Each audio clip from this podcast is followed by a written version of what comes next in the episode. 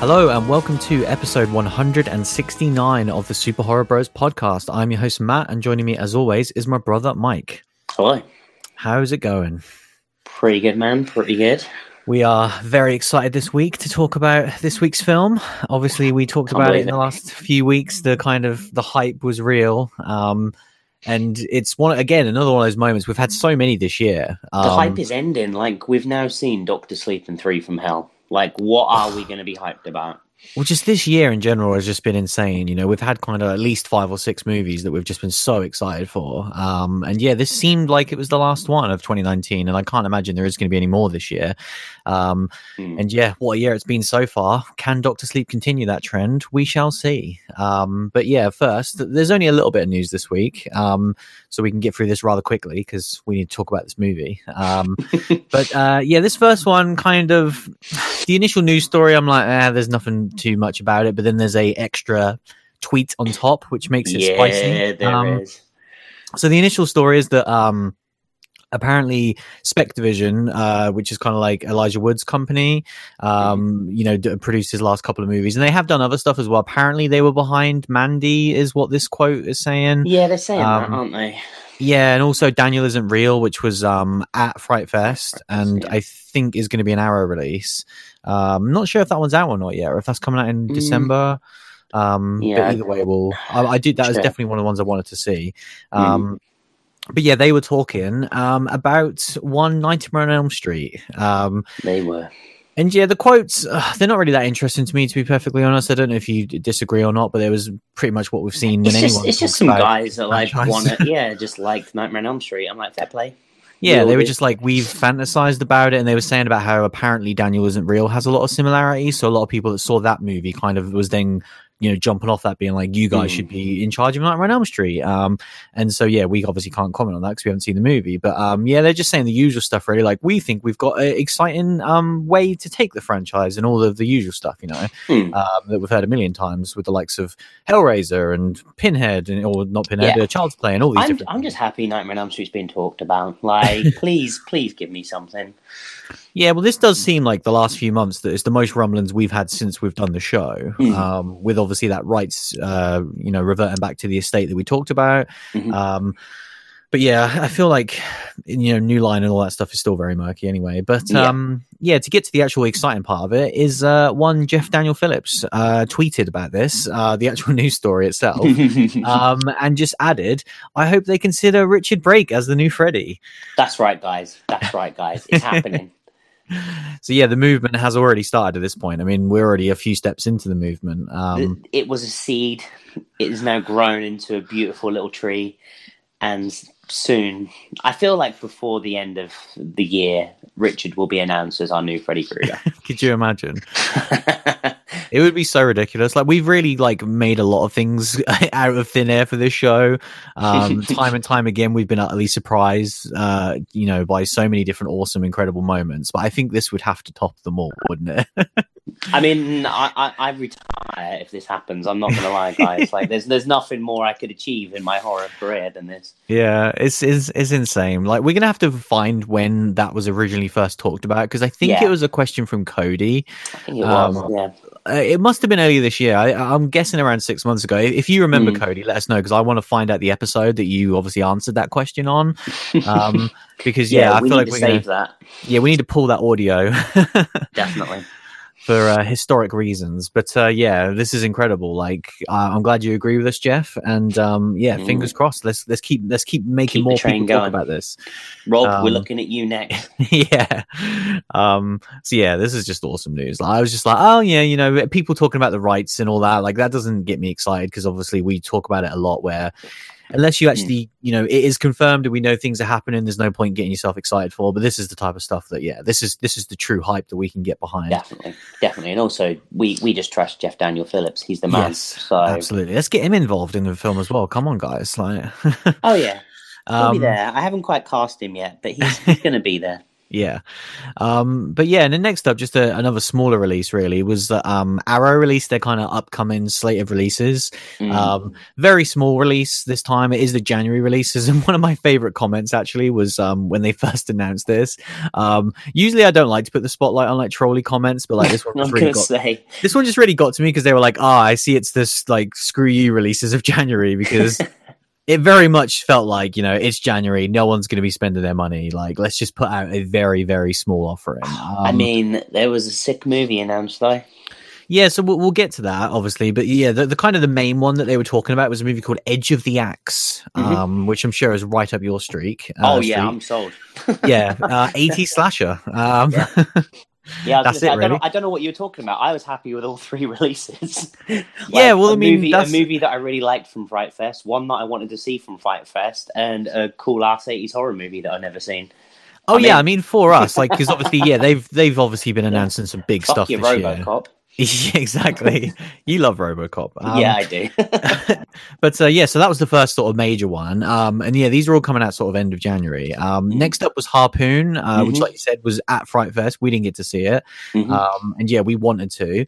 So that's cool. And then the third one, which, yeah, was definitely the most exciting to see them talk about it, was one of our favorite movies that we saw at this year's festival, which is A Serial Killer's Guide to Life. Great movie. And yeah, obviously we knew at the time that Arrow had picked it up prior to seeing it. And yeah, so, and yeah, this was a weird one with the announcement. Because give me the bad news. Yeah, well, there's a couple, really. The smaller one is that they didn't say a release date for this one, weirdly enough. And I couldn't find it. There was only a Facebook post for this one as well. And we'll get to why there wasn't a store page to pre-order this film. But yeah, there wasn't actually a release date attached to it. And the other two are like end of January. So yeah, we'll just assume that's that. But yeah, the biggest sort of kick in the balls with this one really is that it's digital only, which, to put it mildly, is horrific. Because from a company that we obviously love, and you know, the physical media is everything that we love about Arrow, and they're obviously getting into their own stream and stuff. And we've talked about it before, the kind of the battle of the streaming services and how there's just way too many. That's personally not what we want from Arrow at all. Yeah. We love the physical copies. Now I'm just sitting here looking at some of the ones I've had recently, like Old Boy, and you know, it's like Old Boy is available to rent. You know, like that is not why I want them to pick up movies. A chunk of their movies are available to stream from their channel. Yeah, that I've spent, you know, £15 on the Blu-ray. The amount I could probably have like a lifetime subscription to their channel with the physical media that I've purchased, but I don't go to them for the physical for the digital content. I'm there for the physical media. You know, we talk about the presentation that they give and the fact that it feels like they go above and beyond to say that, yes, we like physical media and we're going to give you not just the movies you want, but give them to you in a special way. You know, I never thought I'd have something like Hills of Ice Part 2 on my shelf. And all right, it wasn't quite the well-rounded edition that I wanted, but it's still bloody gorgeous. You know, and that's what I want from Arrow, not these digital releases. So I was massively disappointed, and it sounds like we're not the only ones either. Yeah, like it's obviously, first and foremost, it's great that they're putting it out there. You know, so people can actually see it. Because I'm pretty sure, unless you were at the screening we were at, like I may have had a couple of other smaller screenings in the UK, but like barely anyone's seen this movie. Yeah, don't sleep on this movie, regardless, guys. Yeah, so definitely check it out. But yeah, I completely agree with you, and it's just not what you want to see from Arrow, and it's so disappointing because this was one that like I love getting those keepsakes of like I have Mega Time Squad on Blu-ray because I had such great memories of seeing that movie at Fright Fest, and so it's really nice to have that physical copy. And this had some lovely artwork as well that the Arrow, I think Arrow anyway, it looked like they commissioned so like they commissioned this artwork for a poster. And now I don't even get that on my Blu-ray. Like, I was buzzing to have that. And again, it's one of those things where I don't know the precedent with Arrow, but, like, for example, I don't know if they sometimes put stuff out digital only and then Blu-ray at a later date. But Arrow are, I mean, at least on their Twitter account, they don't really reply to anyone. I put the tweet out there asking that question and, of course, got no response. Because it seems like they don't really have... not much of a great communication with the fans, to be honest, online anyway. Like, their presence is, you know, it's notable, but I don't think they have a good way of communicating with the fans. They are a very small outfit when you scrape the surface, which is something I've found out that kind of, you know, which is awesome, but they are starting to show the limitations of their scale, you know, of their size. I think that, you know, they need to grow in line with their demand because as far as I can see, they're only growing. And, you know, this is one of a few slight missteps recently Yeah. That has left me a little bit disappointed. And as someone that spent hundreds of pounds with them and probably will continue to do so, I just want them to sort it out. Mm. Yeah, there's been a lot of different delays recently, with a lot of different releases. And then you kind of had a real mess of a release with the Satanic Panic, which is a movie that we still want to cover for the show, and we probably will be covering in the next couple of weeks. But yeah, like they just didn't have any stock really for you, which was a bit ridiculous. So the movie was meant to drop on the 28th, and all of the Arrow warehouse stock was shipped to third parties, and none was kept aside for people that pre-ordered direct with Arrow, which I did to support them, and got royally screwed. Yeah. And it ended up having to buy through Amazon. And, you know, as someone who, A, wants to support physical media, B, wants to also support buying movies and watching them the right way, you know, we had to delay a show that we wanted to put up because I didn't have the Blu-ray that I ordered. Yeah. You know, and I know that's small problems, but at the end of the day, you know, that kind of, you know, the old boy, you know, not getting a release of Serial Killer's Guide. I think, you know, The Hills Have Eyes Part 2 box set was, you know, content light. Yeah. And, you know, even little things like the Harpoon kind of release, how they kind of tweeted out, like, give us your artwork for it. I'm like, you're Arrow. Like, you commission beautiful artwork. Like, you give me the beautiful artwork. Mm. Do you know what I mean? They just seem to be taking a few weird steps right now that I just hope that they can course correct. I think a lot of those really do smell of what you said, where they're a smallish company that are trying to get bigger. And I think they're trying to figure out ways, like all companies do, to cut corners effectively to save money, but then also, you know, still put out the quality releases. Like, of course, like, I don't think either of us are remotely saying that, like, the restorations are going to drop down in quality or anything like that.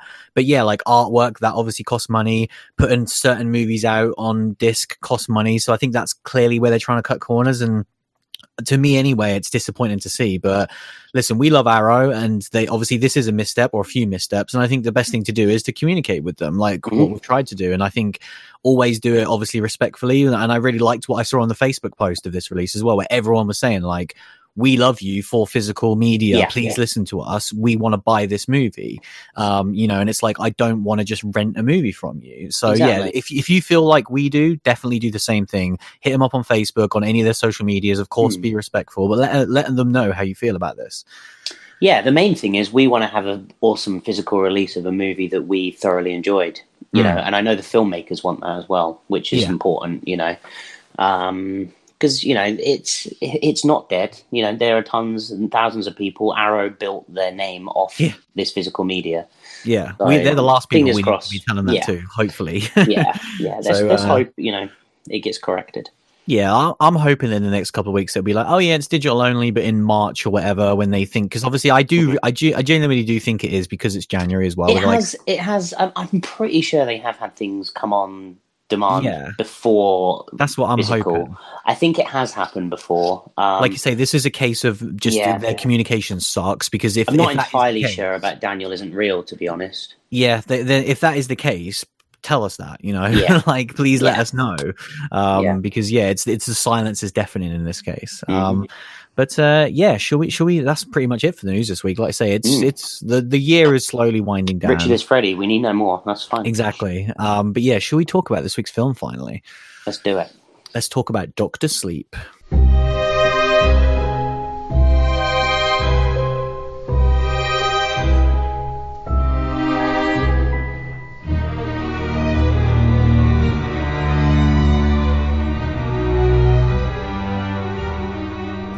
Where to begin with this movie?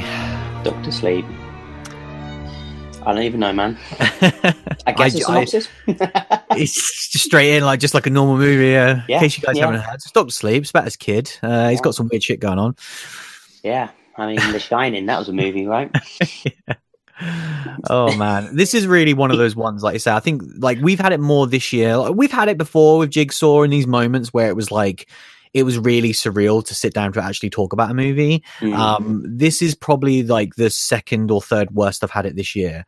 Mm-hmm. You know, Free From Hell being by far the biggest one. And I think when I first saw Us as well, I really couldn't process it properly. I had to see Us a second time to like understand what I had actually seen. Yeah, and I really feel like it with this movie. Like, I almost at this point still feel ill-equipped where I've seen it, and it was about 3 or 4 days ago at this point, and I haven't stopped thinking about it once. Like, it has not left my thoughts. I keep thinking about this movie so much. It's an interesting one. Definitely. So, I mean, I guess it's a good... I guess we start at the beginning, right? Like, obviously, Doctor Sleep, if you have been sleeping on this, huh? Is the long-awaited sequel to The Shining, penned by one Mr. King. What was it, 2013 release? Yeah.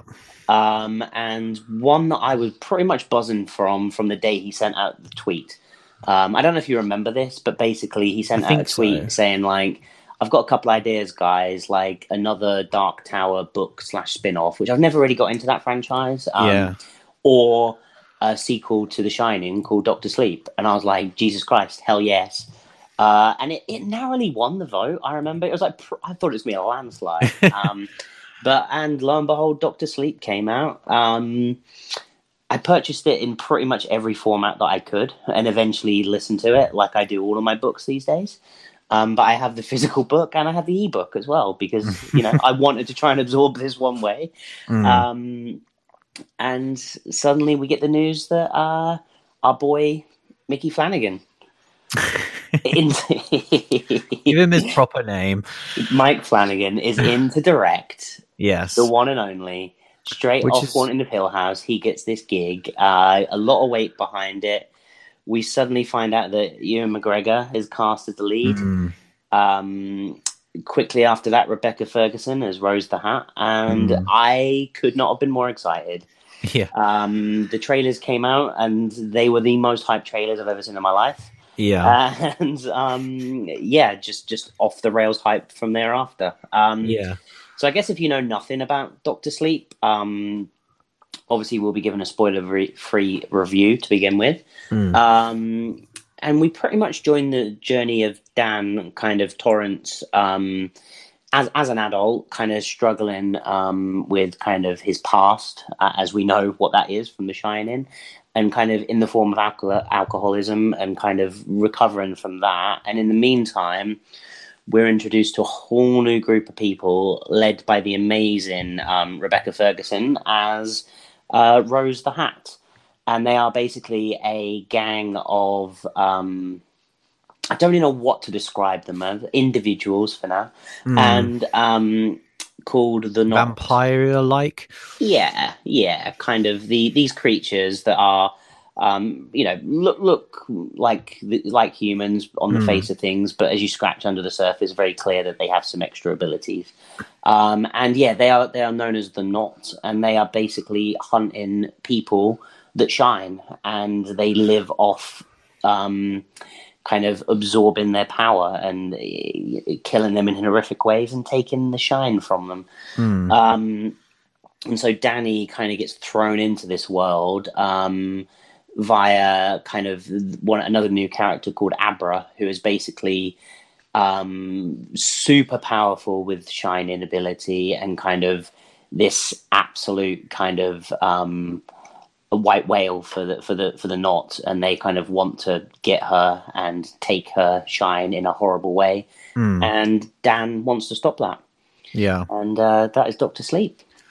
Yeah, like if you don't know anything about this, you must be saying to yourself, "What on earth is this about?"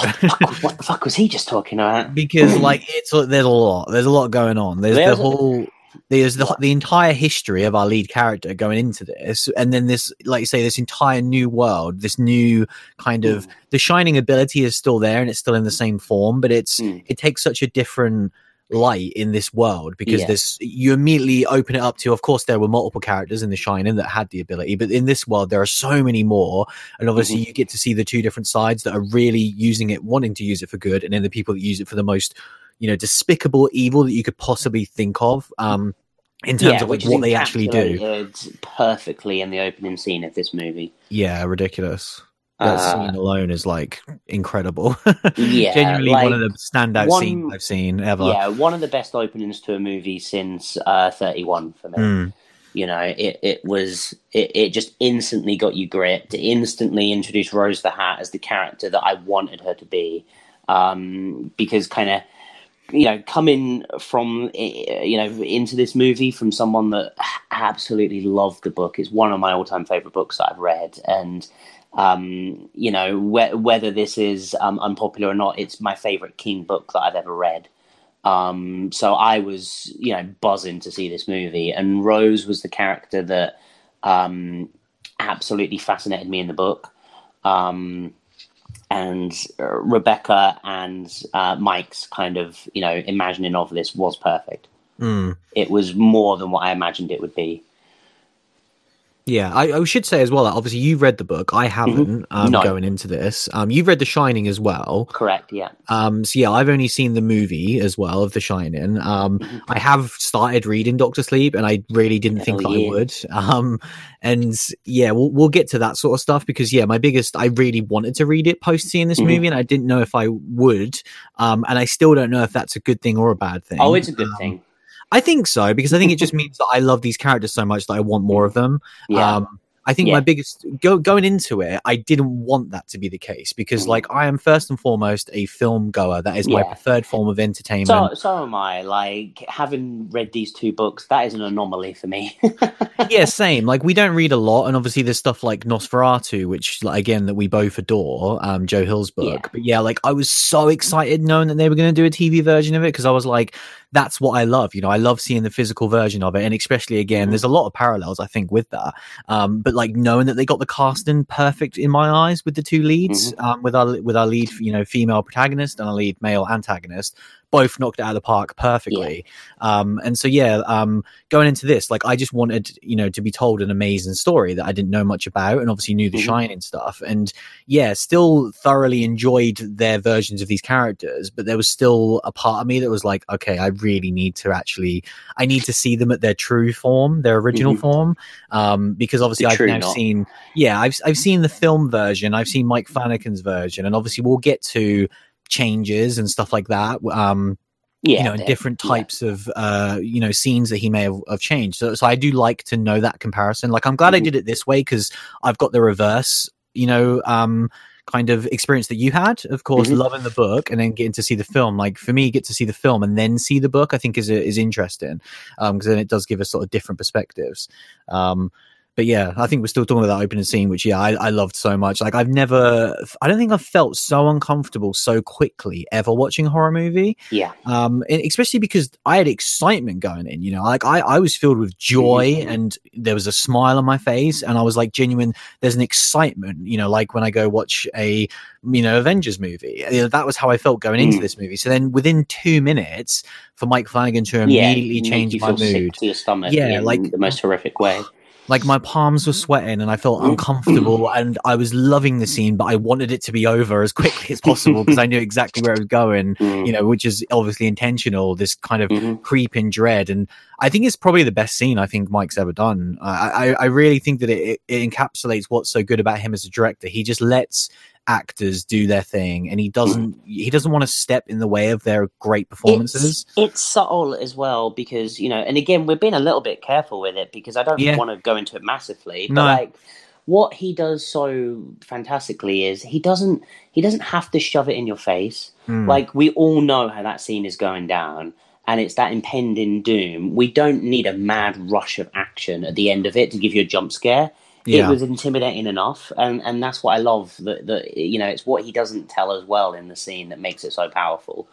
But yeah, kind of, you know, jumping off of that, and then the movie kind of kicks in, and honestly, I was in dreamland. Like the first, you know, 2/3 to 3/4 of this movie were almost perfect for me.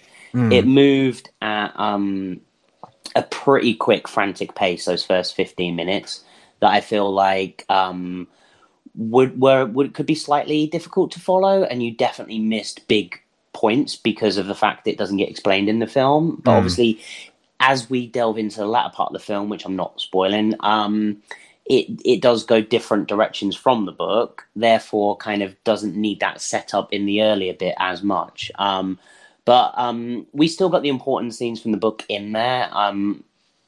We got introduced to our characters and kind of, you know, Abra and what she's all about, and obviously Dan, kind of his life. But for me, just every scene that had the Knot in and Rose the Hat was just absolutely phenomenal. Kind of the cinema scene when we're introduced to Snake by Andy was a scene that in the book I couldn't stop when it was going on, and it was as good in the film. And kind of again cast in spot on for all of the members of the True Knot, to be honest with you. I thought they were all fantastic. The one that I was unsure about was oh god, why am I drawing a blank? The guy, Crow Daddy? Yeah, Crow Daddy. I wasn't sure on the casting of that because I kind of had a different kind of character, a different picture in my mind. But the second he started, I was like, no, he's good. He's good. Mm. And yeah, everyone was pretty much awesome in this. So yeah, for me, I just... you know, the first three quarters was absolutely blown away. The final, as the movie gets into its final act, it takes a very quick... There's one pivotal scene that takes a massive 180 from the book. Up until that point, it was pretty much in line with the book. Mm. And the big 180 it never comes back from there towards the book. It's a brand new story, effectively. Mm. And... It becomes more fan fiction-y and less exciting for me, and gives me less of what I wanted from the characters. I didn't hate it, but I didn't want it. And what I really wanted was the ending of the book. And even though you haven't seen it, I know that that's what you would want as well, because the characters that, you know, King had originally wrote and that Flanagan had brought onto the screen, i.e. Rose the Hat and Abra and all of those characters, I wanted to get the ending that was in the book, because you just get to explore them so much more instead of, unfortunately, the path that Flanagan went and what he ended up exploring. So that did leave a sour taste, and it was a huge disappointment walking out the cinema, to be honest with you, because, you know, I was so wanting the story that I was expecting. But kind of removed from it, I just keep thinking about the earlier parts of it, and that's the bit that's going to stick in my mind. That, you know, if that first three quarters was one of, you know, it would have been up there for movie of the year for me. I loved it that much. Yeah, yeah. It's weird. I agree way more than I thought we would going into this, because obviously we came from two completely different areas on this story. But I feel the same way, and especially, again, don't want to talk spoilers just yet, but, you know, the movie feels like it takes a different direction. And obviously, as someone who has not read the book, I felt that way watching the movie, where I was like, oh, okay, this is really going down that avenue now. And it leans so much on The Shining in its final act to its detriment. And I'm really surprised, because I wasn't expecting that going in. I think that the one thing that I never would have kind of accused Mike Flanagan of in the past was not showing restraint, because he definitely has in everything. Haunting of Hill House. It's exactly what we said from the opening scene of this movie. I was touching upon his restraint and how he keeps that scene so grounded, and that's what makes it so terrifying. In Hill House, there's so many opportunities for him to go full wacky, to go, right, we're now going to go 100 miles an hour this way. And no, he lets that story be told at the correct pace from start to finish. And he never once lets himself get ahead of him. And he's like, right, now I've got all these ghosts in this house, let's go to this. He never goes that full way. He's always like, no, let's keep the characters there, let's keep it grounded. And so I was really surprised that he goes, I think, too far in the finale, and it will be divisive, because I think loads of people will absolutely love it. And again, I'm coming from the perspective of, I love the film The Shining so much, and I have no, you know, love or recollection of Doctor Sleep. I was just excited for this movie. And so the fact that I feel this way, where I'm like, I think it steps on its toes too much, I think it kind of... it wants to be The Shining 2, too much, and ultimately I just wanted Doctor Sleep sleep, because they'd given me an hour and a half or 2 hours of this amazing new story. And I completely agree with you. Like, I fell in love with these characters, the True Knot, Rose the Hat, and, you know, we've barely talked about Danny and Abra as well, because Danny is like so incredible. He, like, this is what I loved going into this, was that we know this character from The Shining, but we don't know anything about this character from The Shining. No, we knew him as a little kid that had a horrible thing happen to him. Yeah, and how has that shaped him as an adult? And like we, and it's so rare to get like a story pick up so far in the future that we get to see this character that we all loved in The Shining and get to see how he's dealing with it and find out the fate of his mom and kind of find out how he's dealing with life and, you know, all of that stuff. And, you know, it was amazing. McGregor did a perfect job. Yeah. Like he did a performance which we haven't seen much of, I don't think, in horror this year. We've seen a lot of bombastic performances, really kind of like overtly over the top, I would say, in a good way, but like more, you know, traditional horror, I guess, performances, ones that really stand out. And I think this is again grounded, muted. I could see some people watching this and being like, oh, he looks really bored and stuff, and I'm like, no, like he's really portraying a character who has gone through horrible stuff and has got so much mental anguish. You see that on his face in every scene. Yeah, he was broken as a child, and we join him as a man as he hits rock bottom again. And you know, we go with him on a journey to get him out of that. And I think McGregor did a perfect job. You know, the more I think about it, the more I am saddened by the ending because, you know, like you say, when Flanagan was talking in the press and kind of how he wants to mix kind of Kubrick, Shining and Doctor Sleep together.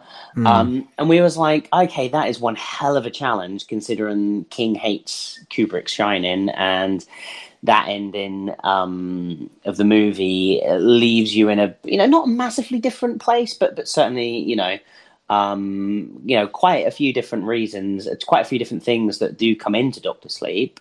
Differences that would have to affect your story if you're going off The Shining, film canon, not the book canon. And to be honest, when I saw the trailers, I thought, okay, we're going to have, you know, this movie deals with a lot of stuff in people's heads. You know, if you've ever seen Dreamcatcher, it's along those lines where characters can live inside their heads and you get to see what they're seeing. And so I thought to myself, a lot of the trailer stuff, and yes, I guess spoilers if you've not seen the trailer, but there are Shining moments in the trailer, you know, scenes that we know from the original movie that have been reshot, that were in the film. And I kind of thought a lot of that would be in his head and get around it that way, and pay the homage to Kubrick that way and that movie, because that's all the imagery that we love. But then give us King's story, which is Doctor Sleep, which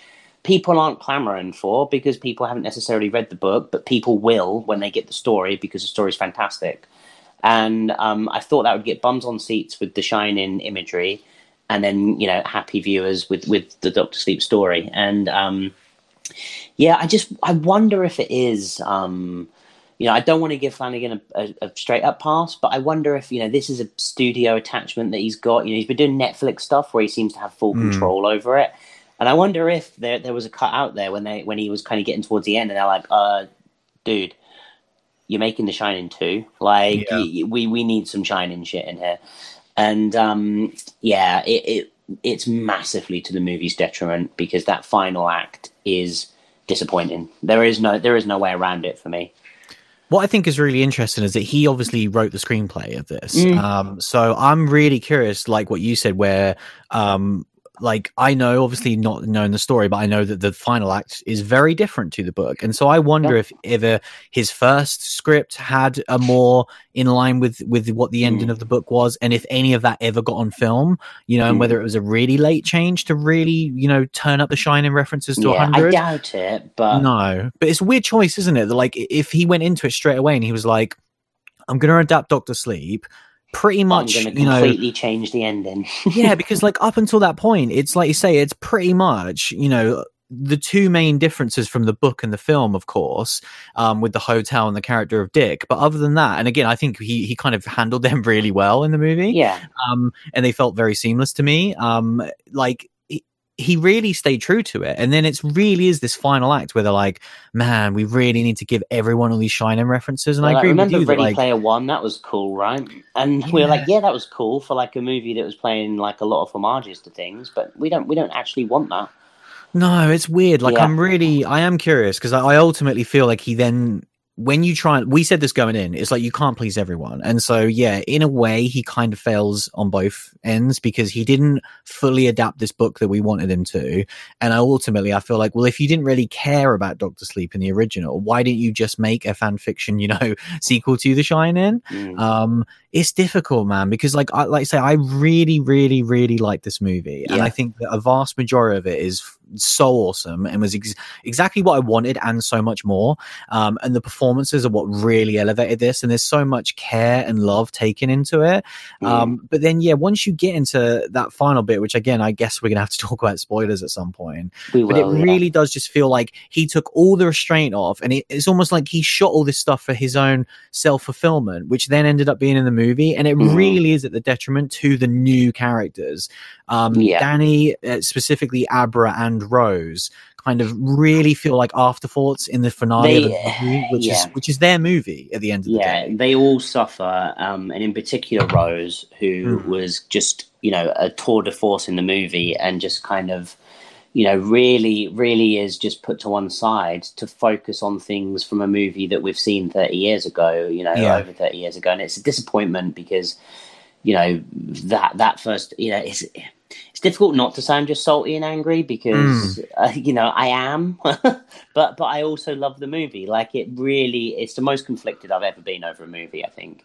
Yeah. Because bottom line is, it's some of the best stuff I've ever seen. It was a fantastic adaptation, but then just took this terrible choice at the end, and it really does, when I sit down and all said and done, and I get away from me as well, because I know I've got a problem, which I never have, in that I have an attachment to the book. Yeah. And he gave me a different ending.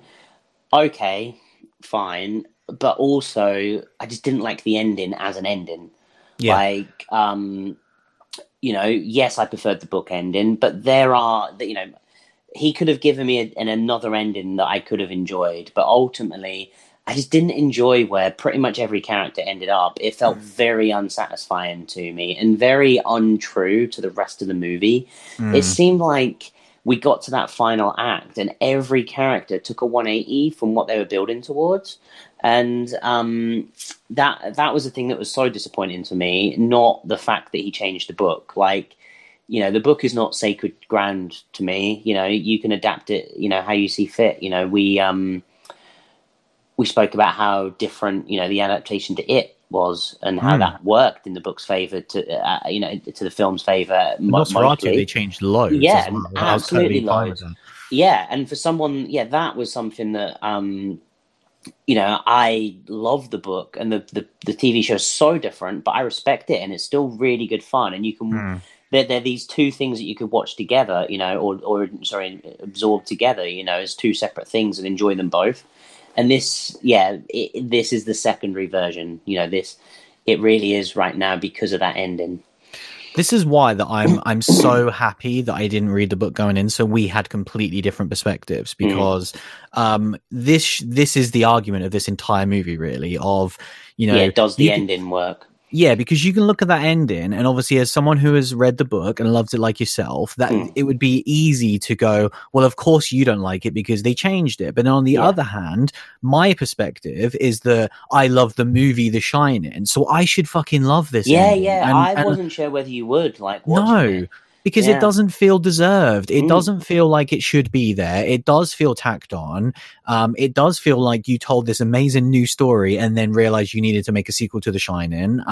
Ultimately, it's not fun either, is it? Like, it we explore a lot of things that we've seen before, but none of them, I've seen it. Like, I've seen that exact thing. Like, I don't need to see it again. I've seen it parodied in a good way for Ready Player One, and that's all I needed. Like, I don't need that again, let alone do I need these awesome characters being thrown in these weird situations. So it just, like, it's difficult to go into much more without getting into spoilery, but it really just falls flat for me. There are a couple of scenes which we'll get to that weren't in the book that were new for this movie that I did kind of enjoy, but it did just let me down in the end. But overall, this movie is still a banger.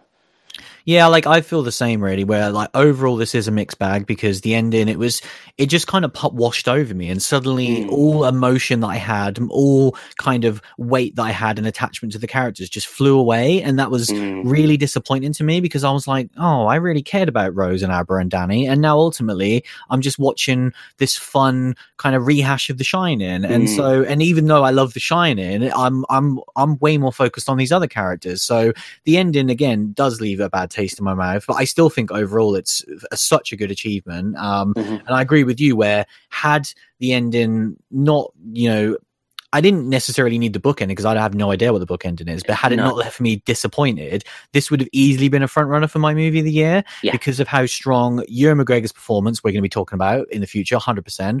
Rebecca Ferguson's performance, we're going to be talking about in the future, 100%. You know, two incredible tour de force performances. I think Mike Flanagan delivers on the horror as well. We've not really touched upon that, but like there are some, I think this is a 15 in the UK. And I don't know how. No idea how it's a 15. Yeah, I don't know, because the not as savages in this movie. Yeah, you know, it's insane what you can get away with now. But again, he does it. It's not gratuitous, but it puts over the villains and it makes you feel uncomfortable, like it's supposed to, like a good horror movie is supposed to make you feel.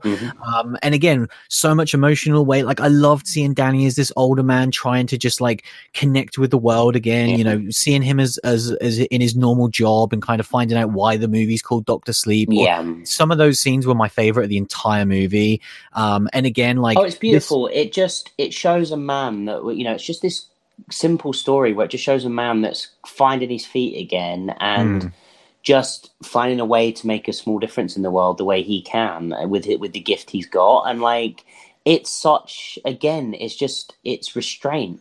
You know, he's not using The Shining to prevent like, you know, massive kind of earthquakes and, you know, saving thousands of lives or anything like that. He's just, you know, he's doing it in a quiet way that keeps him happy and gives a little peace to some people. And, you know, I think that's fantastic. And it really does help ground the movie. And McGregor just absolutely smashed that as a performance. I really was expecting that to not be in the book as well, because I've started the book and I now know that those scenes are pretty much exactly the same as they are in the book. But watching the movie, I was like, this is exactly what I love about Mike Flanagan's previous work. And so I feel like scenes like this is why he clearly attached himself to it, because he has such a kind of haunting beautifulness in the terms of how he talks about death. He did the exact same thing in Hill House, because he's not afraid to tackle this subject and he's not afraid to characters to give their opinion.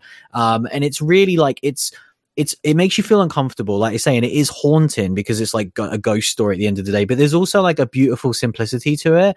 And he really captures it in that one scene when Ewan is talking to like the patient in the bed. And again, that scene is pretty much identical in the book, and I was not expecting that, because I was like, this is a Mike Flanagan-ass scene. I have to give props to Stephen, because he wrote it that way. Definitely. You know, pretty much identical.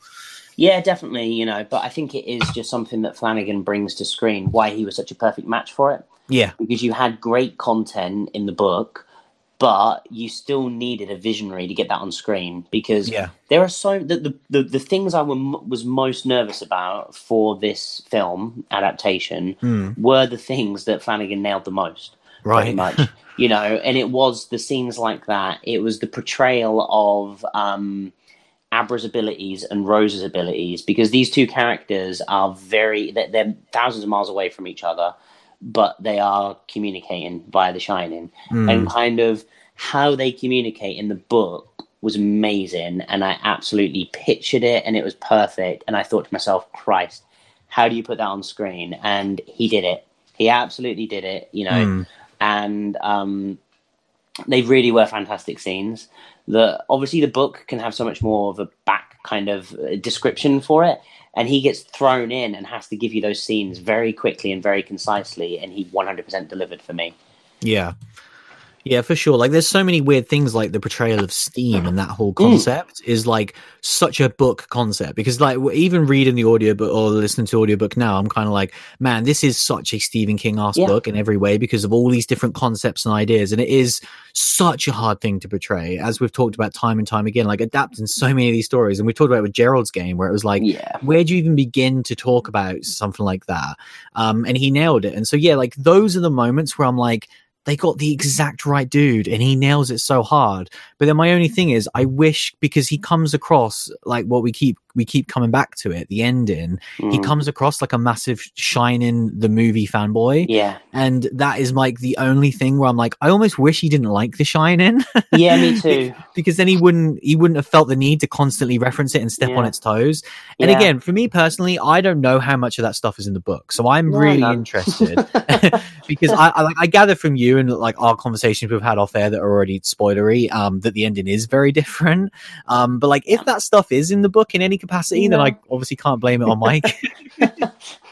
No. Yeah, it's weird. Because already like where I am at the book, it's very much like the Shining references are exactly what I want. You know, it's like it's a reference. It's a talking about Wendy. It's talking about Jack. Yeah. It's talking about the Overlook. You know, there is. Don't get me wrong. They are not. They are almost polar opposites. There is the odd little thing in there, but even the little nuggets, I just feel are handled with so much more restraint in the book, which is what blows my mind that Flanagan didn't do that in the film, but. Still, you know, I don't want to keep being salty about the ending because this movie is something that we were looking forward to for so long, and for so many reasons it shouldn't have worked. And even when the ending doesn't work at all for either of us for very different reasons, we still really like this movie, and it just shows what a tour de force Flanagan is. Yeah. And, you know, I cannot wait to see what this guy does next, and... You know, this was definitely not a miss. You know, this was still a great movie. You know, this is better than what most filmmakers would ever produce in their entire careers.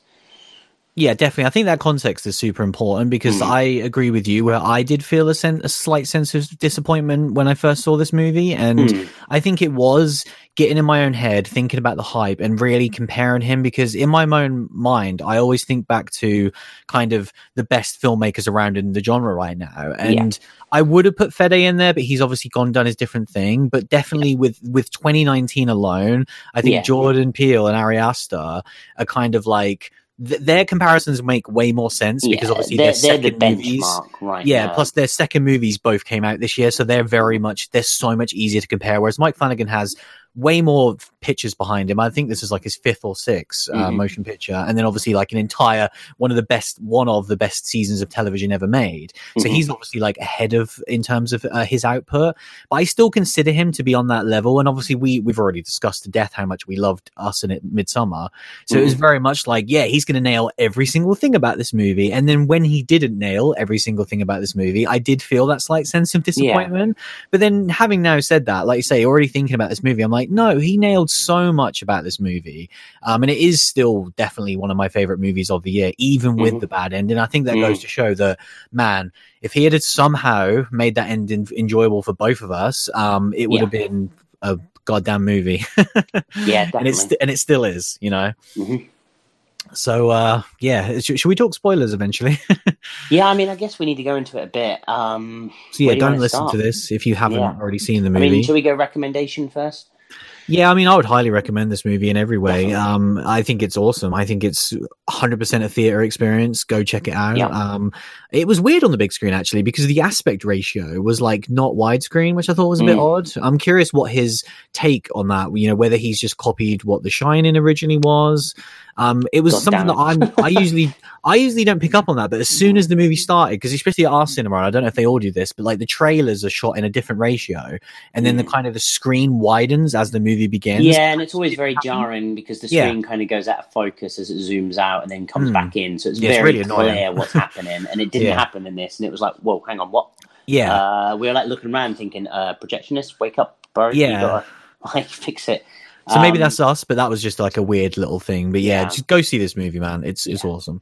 Yeah, definitely. And I think as well, I think the ending will be Marmite. I think like, you know, not there won't be a ton of people that have the book, you know, behind them, and therefore it'll just be a case of whether it hits or miss. And I think it will hit a lot because it is well made. It just wasn't what I wanted, and neither of us wanted. But yeah, go see this movie because it is great, and you'll be blown away by Rose the Hat and the True Knot and their portrayal and their just pure evilness and this just amazing battle of good versus evil.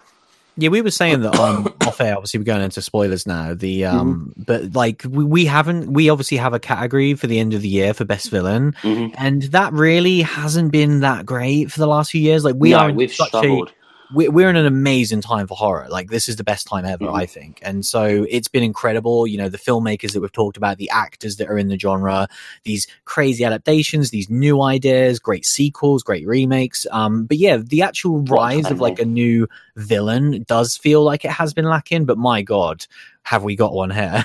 Rose the Hat. Like, I wish there was more of this, you know, like I would 100% want to see more of this character. And I do think it's a shame that this might be the only time that we ever see this character because she was just amazing in every single thing. Yeah. Like, I've not seen someone like this really, where she's so charismatic, so kind of like enamoring on the screen because she's this like beautiful woman to look at and she's kind of like staring you into your soul, but then you know that she wants to eat your soul because she's so this, evil she's this horrible person. She's an absolute enchantress in this movie. You know, that's exactly what the character was in the book, and I kind of thought to myself, my God, they're gonna have to, like, I don't know what, you know, how they're gonna cast this. And when they cast Rebecca Ferguson, I just kind of seen the polar opposite of this movie, which was The Greatest Showman.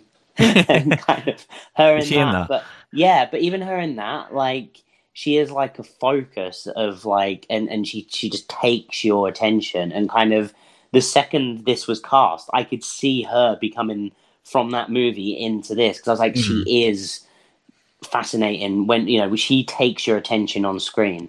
And it's not just, you know, her beauty and everything else. It is just the way she stares at the camera and yeah, just demands your focus. You know, she really does just, you know, steal the show, you know, whatever scene she's in. And all the characters around her are aware of this, you know, in the world, because that's what Rose is. But Rebecca does a perfect job of kind of doing that because, you know, without having that character work, this movie falls way shorter of the line than what it actually is. Yeah, definitely. I think that's one of those things that like Stephen King and Joe Hill, man, like it's such a hard thing to write such a captivating villain, because we've like so many movies have failed this over the years where like people know how to write people to root for, but it's really hard to write a person who isn't just like a piece of shit that you don't care about or someone who is just purely evil. Like they need to have multiple layers to them. And yeah, like I do see a lot of parallels with Charlie Manx where like he is a character that is like so despicable and you should absolutely hate that there's like there's a magic to him where you really do feel captivated and drawn in. Well, it goes back to like Freddy Krueger, doesn't it? Like Freddy Krueger's one of the worst, you know, human beings ever, but like you know, the charm that England brings to that performance, you know, that's exactly what Ferguson does here with Rose the Hat. But I mean, definitely. I mean, what do you want to jump into then? I mean, do we want to talk ending, like in particular? Yeah, we can do. I was just going to say as well, like with the True Knot, I do wish that we got to see more of them on screen. Because we get Rose for a majority of the movie, and we're in full spoilers now, but she gets completely pushed away at the end, which sucks. But other than that, I was happy with the amount of screen time that she had, given that there's a lot of juggling going on in this film. But definitely kind of like the couple of scenes we get with Crow Daddy are awesome, but again, I hardly got to see who he was. The rest of the gang, they're almost irrelevant, really. They're almost unnamed as well. Kind of Barry the Chink, who kind of gets referred to as Barry the Chunk, like that is completely missed, and he's just known as Barry the Chunk because of what Abra calls him. Kind of Grandpa Flick is kind of, obviously he has a pivotal scene, but the actual explanation behind that, and also just kind of like the Knot themselves all have like their different powers, because the other one is Snake by Andy, who is phenomenal every scene she's in, and I wish we had more of her as well. Yeah, she was awesome, and I just wish the other characters got given that much time, because I really understood her as a character. And obviously it's different because we got to see her join the gang, so she kind of has a one-up on everyone else. Is, you know, very, very true to the, you know, as the book unravels, you find out more about these characters, but you at least find out their abilities and their value to the Knots, and ultimately why Rose has picked them, and also why Rose doesn't want Abra. because she's threatened by her. All of these other people are less powerful than her, whereas Abra is comparable. So that is one of the big kind of debates in the book, that kind of the rest of the Knot are like, hell yeah, let's get her, let's turn her. She'll be amazing for us. And kind of Rose is like, she won't be amazing for me. She is a potential leader in the future. We need to kill her because we just want her steam. And like, that is a internal problem that the Knot has in the book that just doesn't get addressed in the movie. An interesting one. And then yeah, kind of the pivotal scene of the movie is the shootout, the kind of trap that Danny devises, and kind of the movie takes a massive 180 from there, from the book. And that's kind of when it doesn't it doesn't go downhill, because when it took the 180, I was like, Jesus Christ, okay, there are characters that are not around anymore that I weren't expecting that to happen to, and like, okay, I'm down, like, what's gonna happen? And kind of, you know, it wasn't until then, and again, we're in full spoilers now, that they kind of turn up to the Overlook, and it slowly gets worse and worse and worse. Obviously, the first scenes of the Overlook kind of were phenomenal. You know, the over the lake shot, and kind of the build up to actually get in there was amazing. And it was kind of like what everyone wants that's like a fanboy of The Shining and wants to see that again. And then kind of when we start to delve in it again, you're then like, oh, no, wait, I've seen this movie. And that was a bit that was weird, wasn't it? It's weird, yeah, because like, you obviously you get the Shining stuff at the start, which is in the book, and I wasn't a fan of the first time watching this movie. Again, I it's weird because I've only seen it once, but I feel like there are some things that I'm going to change my opinion on, and it was jarring to me when it started, and we have a different actress, of course, playing Wendy Torrance, but it's picking up right at the end of The Shining, pretty much, you know, within like a month or whatever. So she looks exactly the same. She's doing her best Shelley Duvall impression, which is a very good impression. But it is an impression, and I didn't want to see that. But again, kind of it's in the book, and it is an important moment because it does set up something which is hugely important in the story, which is, of course, Dick telling Danny sort of how you trap these monsters in these lockboxes. Oh, not casting for Dick, by the way. Yeah, like that was incredible. Yeah, a little bit of Alias.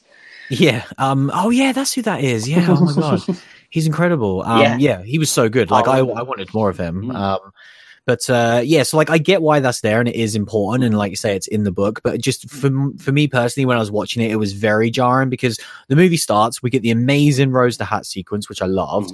Then we get like a lot of the Shining music just before that, and then we see him going around on the tricycle in the hotel. We see the room 237, and then we get like a good 5 to 10 minutes really of Danny as a kid and all that stuff. And I just wasn't feeling it. I didn't want to see this kid. I was already too excited to see, you know, Ewan McGregor as an adult, so I really wanted the movie to speed up. And I was like, once we got to him, which wasn't too long, like it felt long for me, but it really wasn't. It was probably like 12 minutes, including the Rose scene. I was like, thank God, like this is where I want this movie to take place. So that aside, then going into where the movie I think when you see it again, because like I was not worried, because I personally knew that obviously this was a very small part. Yeah. And so I was happy with like seeing these characters again. And I enjoyed seeing someone else play them and do the impressions. I thought it was done.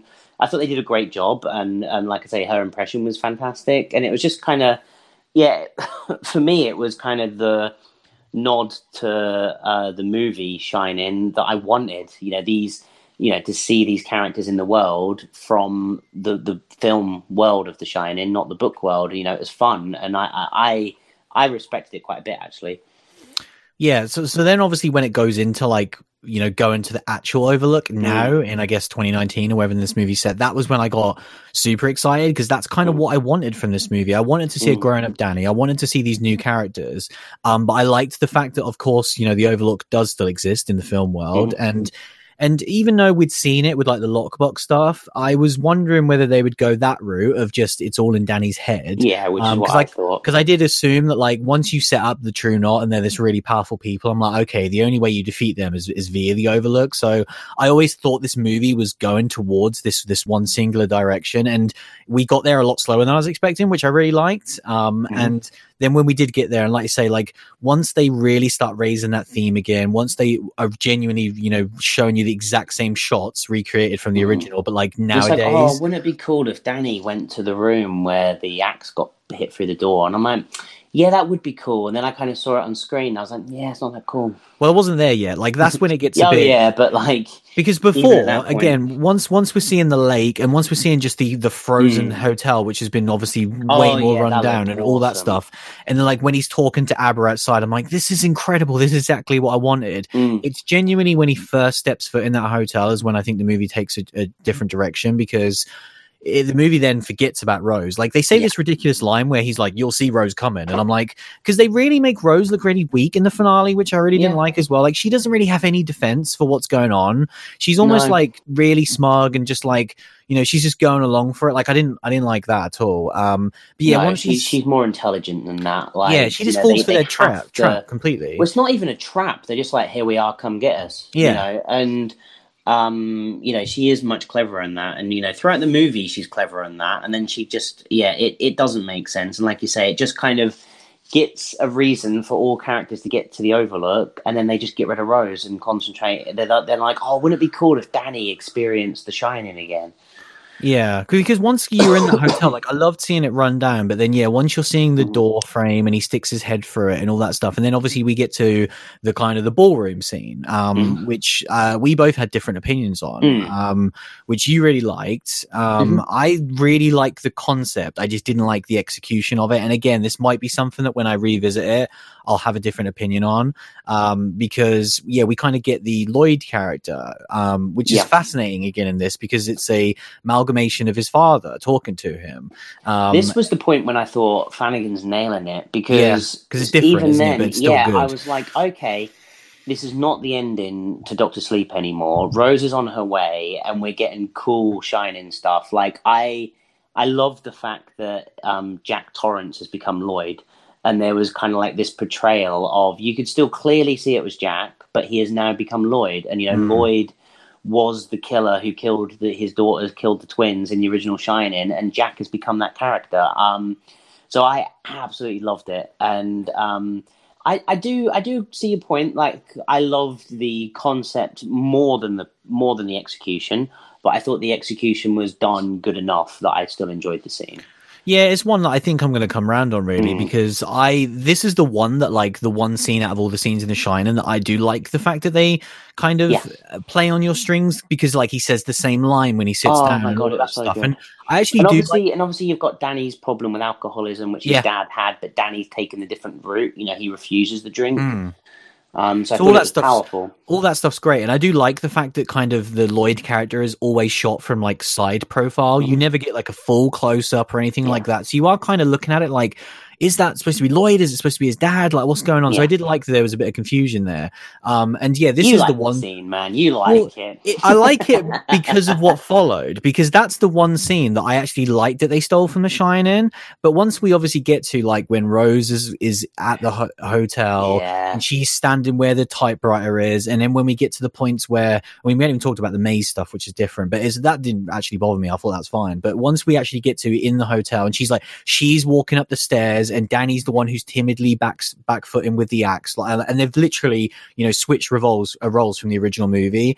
I was just like, this is so close to like remake territory for me. I really don't feel like you've earned this. And then like the way they resolve that, which is of course him letting the monsters out who just immediately kill Rose, like so unsatisfying to me. Like the way it was portrayed on screen was unsatisfying. I didn't like the way it looked. It didn't look good, did it? No, it felt way too cheap that Rose was immediately out of this movie. Like she didn't get to fight back. She didn't get to say anything. It was boom, she's dead.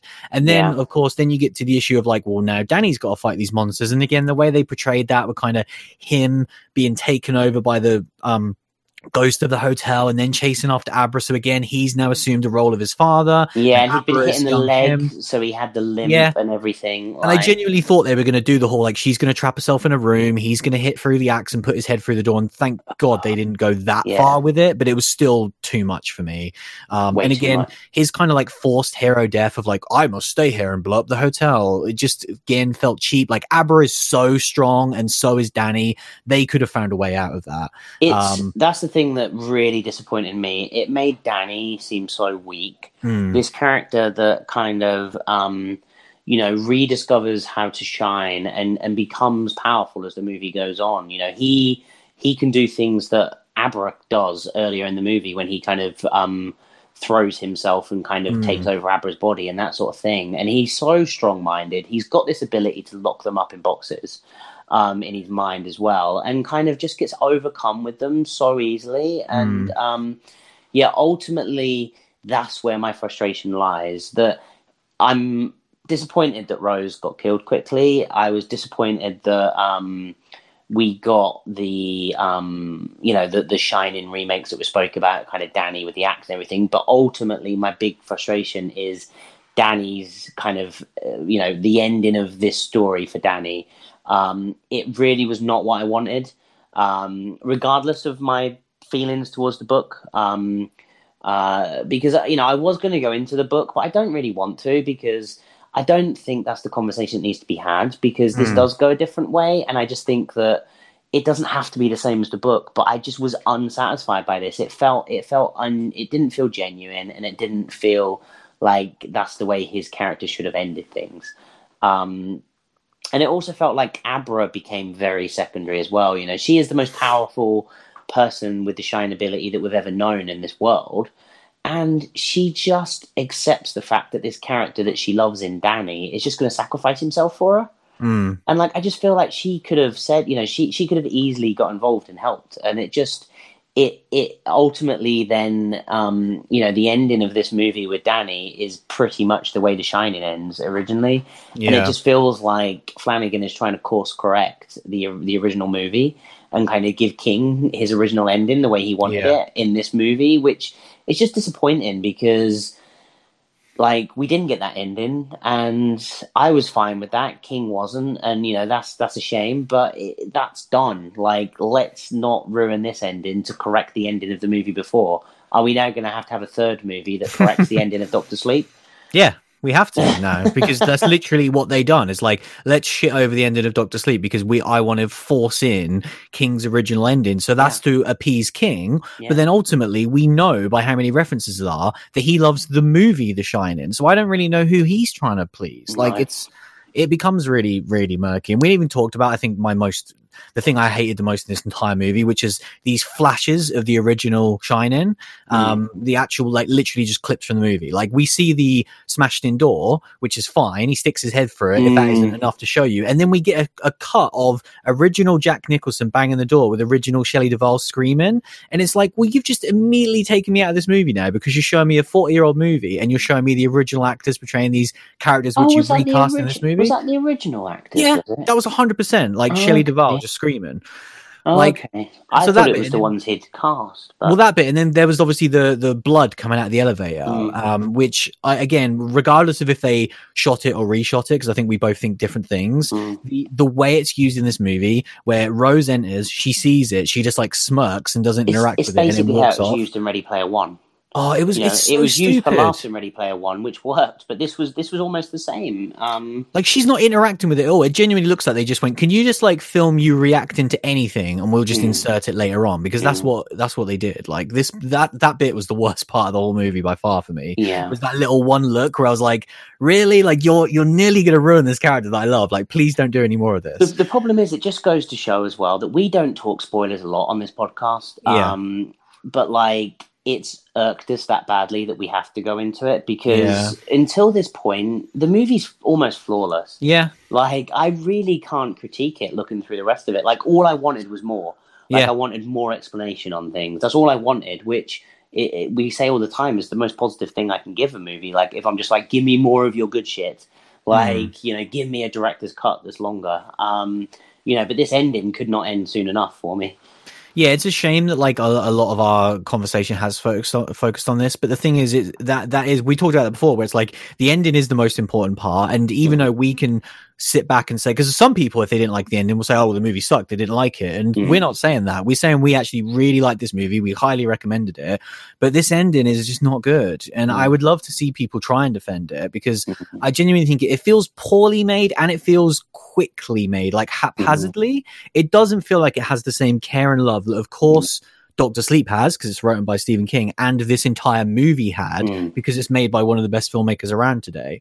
It genuinely feels like this weird little fan fiction thing. Yeah, it's a shame, because other than that, like you say, we haven't focused on a lot of the movie and the different relationships, because it's just awesome. There isn't much to say. Like, I love Danny in this movie, again, up until he gets to not do much in the finale. Again, love the interactions. I'm not going to lie, like that, you know, including the shootout, if you know, up until that point, I was like, "Fuck, I don't know what I'm going to do right now. This might be my movie of the year, because I just love it so much." And it's like this, and I was like, "I can't believe a King adaptation is going to shit all over like the list again." But it's gonna like, and then it just didn't. It didn't happen. Like I was, you know, it fell short at the end. You know, that really will be the difference come the end of the year. I'm sure it'll be in our conversation on that year-end podcast, but. It would have been a very different conversation had he have nailed the ending. Oh, definitely, yeah. That's why it's harsh criticism because it was so close to being elite. And again, I think that does goes to show with this year, like we have to judge this movie based upon we're seeing it in November, and we're seeing it in, I think, the best year we've had since we've started the show. Yeah, and so by a country mile. Yeah, like our top 10 is going to be absolutely outrageous, and this movie would have been, you know, towards the top of a list any other year. You know, regardless, it just shows how strong this year is. That it, you know, it will start to fall down. So yeah, it's a weird one. Like I feel like, again, every time we sit down and talk about this, I feel like it feels negative, but I still have such a love for this movie, and I do desperately want to see it again, because I do think that some of the problems that I have with it, most notably the intro, because it was the intro, obviously, that I personally didn't like, and then it's the second Rose enters the hotel, and then till the end credits, because they never get back. Like the end scene, I really don't like either. It's so close to being brilliant. Like I love Abra talking to her mum, and she's talking to Danny first, and then she basically says, like, "Who are you talking to?" And she's like, "Oh, no one." And you're like, "Okay, she's doing that." And then she's like, "You know what? No, I'm not going to lie to my mum anymore." And like she does say, like, Danny's hair. He's fine. People do, you know, come and visit me after death, and it's my dad's fine. And I wish they'd have just like walked down the stairs, and the movie ended on that note. Like 100%. It's just, you know, it didn't need a Nightmare on Elm Street ending of like this weird because what it does that even? The most generic horror ending, which is just like, oh, there's a monster in your bathroom. But what does that even mean anymore? I have no idea. That's what I don't understand. Like, is she now haunted by all the Overlook ghosts? If Rose was killed there, can Rose now haunt her? Like, because Danny's there, the bathroom witch is there. Is Rose gonna like rock up? It just made no sense to me. And yeah, it was just very unsatisfying. You know, final note to the film.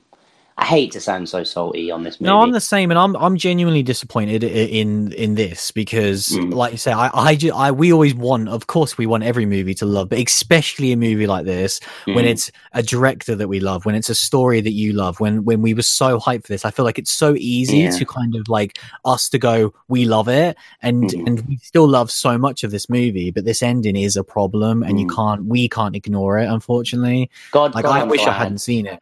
I wish I'd have just walked out of the cinema when Rose entered the hotel. Yeah, me too. It would have been 10 out of 10 at that point. Like, you know, not going to go into spoilers here, but like, obviously, when we got into that final act of 3 from Hell, I started to get worried because it wasn't what I wanted. And I was like, oh no, please don't fuck this up. And like, he brings it back and left me with such a smile on my face at the end of it. And like watching it again, I'm less and less bothered about the way it went, and like I just really love it. And like this one I just don't see me ever getting like I want to get to the point that I can just live, you know, get through this ending and like tolerate it, because I want to love the rest of the movie. Well, I can already tell when this is a movie that I own, I probably will turn it off when Rose enters the hotel. Like, I'm going to watch that stuff again to see how I feel. But if I feel the same way, then I'm just not going to watch it anymore because I don't want to see that stuff. Yeah, just listen to the last couple of chapters of the book. Yeah, exactly. But yeah, that was our discussion on Doctor Sleep. I knew this would be an interesting long one going in. But yeah, we'll take a short break and we'll be right back.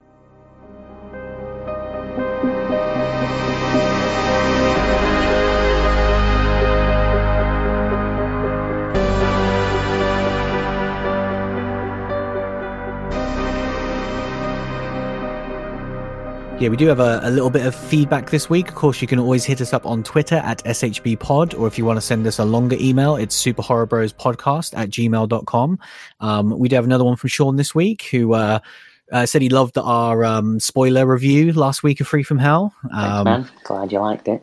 Yeah, I'm glad you liked it. We enjoyed doing it. I enjoyed that podcast. Yeah, it was a nice little Halloween one, just a little treat to be like, nah, let's just continue to talk about this movie. And like you say, even though we have talked more spoilers this week than we ever normally do, that was nice to be like, right, scene by scene, go through it. So definitely check that one out once you guys have obviously seen the movie. He did see Terminator, unfortunately. I tried to warn you, bro. Yeah, like, he was more hot on it though, which I'm glad. Like.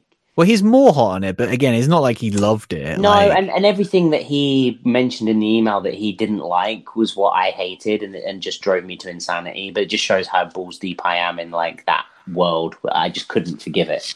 Yeah, like he literally said it isn't a very good film. Yeah. But I think he didn't want to literally wish he hadn't have seen it like what we did. Yeah. But that's just us. And he said that he's sometimes very much... we have strong opinions. What can I say? Who knew? But yeah, he says that he's very much been enjoying Creepshow as well. And he looks forward to the next season. He says that he just picked up Ash vs. Evil Dead, the complete series on Blu-ray. Hell yeah. I wonder, he didn't say whether he'd seen it before. I don't know whether he's ever said, but if he hasn't seen it before, I can't wait. Yeah, to hear what you think. Let us know, because that is a hell of a ride, and just savor it, savor every moment of that, savor all 30 or whatever episodes it is, because it is a joy. And that finale, I think I've still only seen it once. That finale, me too. And I loved it so much. We had such a great time watching that together. Yeah, that was awesome. And yeah, he's obviously Doctor Sleep. We did get slightly early, crazy enough. What? Yeah, a week early, so he's going to be watching it or listening to this rather after he's seen the movie, and he says he cannot wait for it. So yeah, hopefully you enjoy it as well. But yeah, that's pretty much it for this week, guys. We did enjoy it. We did enjoy it, except for the ending. Should we talk about some TV, because there has been a lot? Let's do it. Obviously, American Horror Story is continuing on, getting towards the end now, actually, and we've not talked about it in ages. Yeah, I'm not going to lie. It's taken up all of my TV mindset. It's so fucking good, man. So have you seen episode 7, the one that just aired? I have. Okay, so yeah, well, I guess this is going to be slightly spoilery. Like, we're probably not going to spoil everything, but because we haven't literally talked about it since I think the episode 1, like properly. Oh my god, so much has happened. Well, I feel like there's episodes 2 through 5 are kind of one season, and then there's the last 2, which we'll get to. So I think up until episode 5, obviously it was exactly what I wanted.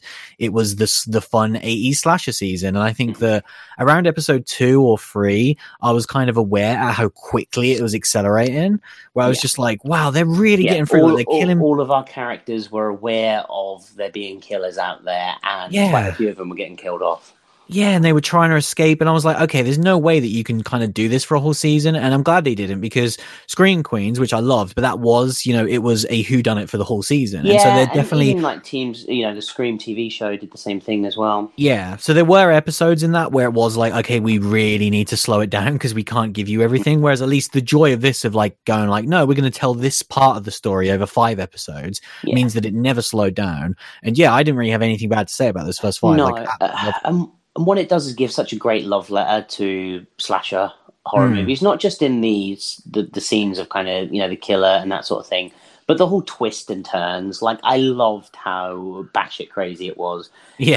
Every character has some sort of heel turn or or good to evil, evil to good, and swing backwards and forwards. And it really just... it's just fun. Like, it's the dumbest thing I've ever seen, but I goddamn love it. Like, it's played...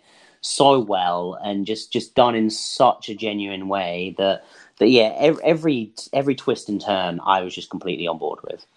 Yeah, I just loved how it was just like everyone's going to have some sort of crazy backstory and be a villain in some way, which was great. Then episode 6, which is obviously picks up kind of like the day after where everything's happened, and we're slow, and then we really start accelerating through the timeline.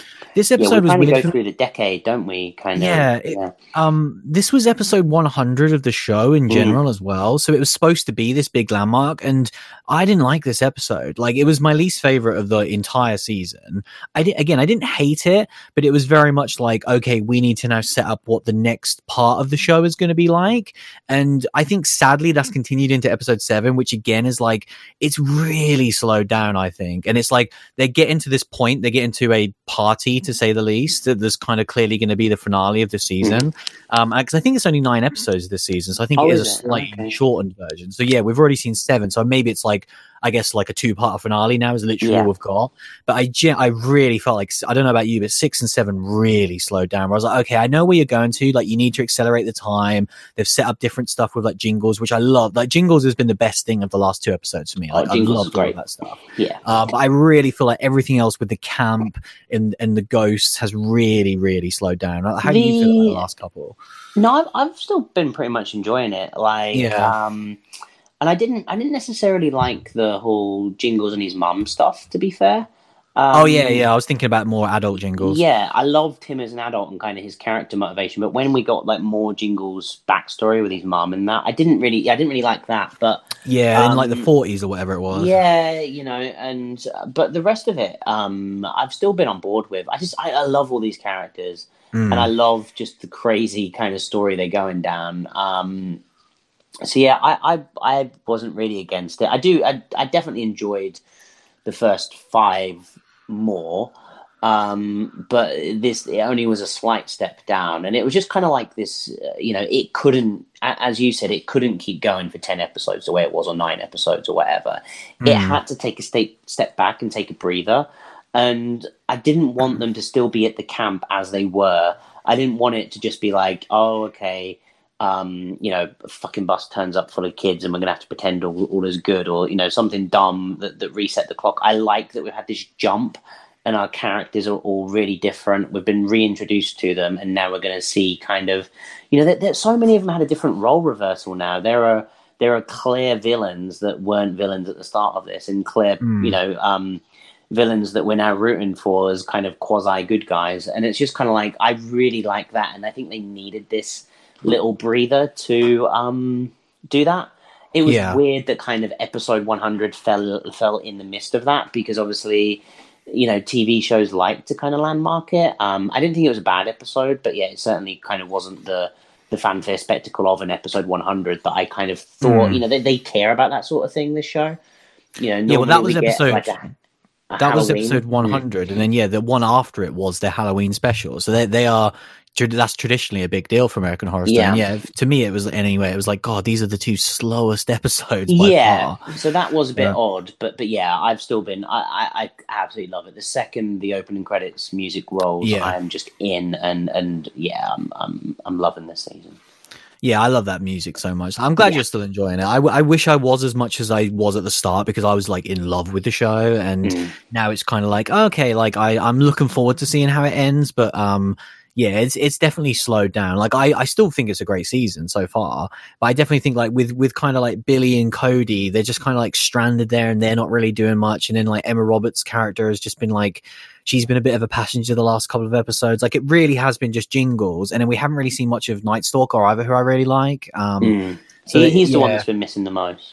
Yeah, like I think they will give a satisfying finale, because like I say, I've still really enjoyed the season. It was just before, it was like the first 5 I was like, this is incredible, and then it was the last 2 I've dropped off a little bit. The way that what they've set up, I think will be a great finale. Oh yeah, for sure. Either way, it's going to be like entertaining, because there's a lot of stuff that's going to go down in the finale, or the last 2, which I'm looking forward to. Oh yes, there will be blood. But yeah, that's, I don't know. Is we watched any other TV? Because like The Purge has started, and I haven't actually started it yet. Have you started that or not? I haven't started it yet. No, I've been waiting. I think there's about 4 out so far. 3, I think, but maybe the 4th one is about to drop. Yeah. But yeah, I've been watching some Walking Dead. You know, God, how is it? It's Walking Dead, man. Like I've not seen anyone talking about this season, which is crazy. No, I mean, it's slow. It has its moments. Like It's weird, because with like the last couple of seasons, we've had some pretty cool characters get introduced, and like whenever I see them, I quite enjoy them. And it's whenever we get back into like the older characters, I'm like, oh, for fuck's sake, like really more Carol stuff. Like I just can't be doing with them, you know. And the the Whisperers are just awesome and like all of that stuff. It's just that, you know, and then suddenly Negan pops up and I'm like, fucking hell, what are you still doing around, Negan? Like, and it is odd, but I still, you know, it still has its moments. Like, I just can't stop. I just can't stop, man. Like, I won't stop. I mean, I tried to stop. I did stop, but I can't stop. Like, I came back. I know. I respected you so much when you stopped, and then you just ruined it, didn't you? I watched the fucking Puppet Master movies, man. I'm going to see this through to the end, aren't I? see. Now, do you know what the great thing about the Puppet Master franchise is? That it has an ending. Yeah, it's not going to go on forever. But the ending was the best part. It was the best movie. So maybe the last season of The Walking Dead will pay off for me. Part of the journey is the end. Yeah. Well, yeah, I'm sure you'll keep us up to date with that one. Yeah, with my in-depth reviews, like I just gave you there. Yeah, it was wonderful. It's already too much from the Walking Dead. I could tell, man. But yeah, this was an interesting episode. So in the next couple of weeks, obviously Satanic Panic is one that we definitely want to check out. Yeah. Have you got it yet? The Blu-ray is on my shelf. I'm ready to watch. So yeah, because this looks interesting, and then definitely the other one is The Nightingale, which is available on demand now. Came out last week. So yeah, we talked about it in the news a few weeks ago. I think that it looked like it was getting like a sneak on demand release, and it has done. So yeah, those are definitely two that we want. Gotta be honest with you, I was ready to snooze on that one until we heard Sean's review, and now I'm kind of pumped. Yeah, like it's to be honest, it's not up our alley at all in terms of what it sounds like it's about. And again, neither of us really liked their previous movie either. But it's one of, I think, the kind of more important releases in horror in this year. So I think we definitely should cover it. And who knows, it might surprise us. But yeah, that was episode 169, which was a very interesting one where we talked about Doctor Sleep. Thanks for listening as always, and we'll see you again very soon. See you later, everyone. Soon enough anyway, shut up, I can't, mainly because I never could, and how could I start now?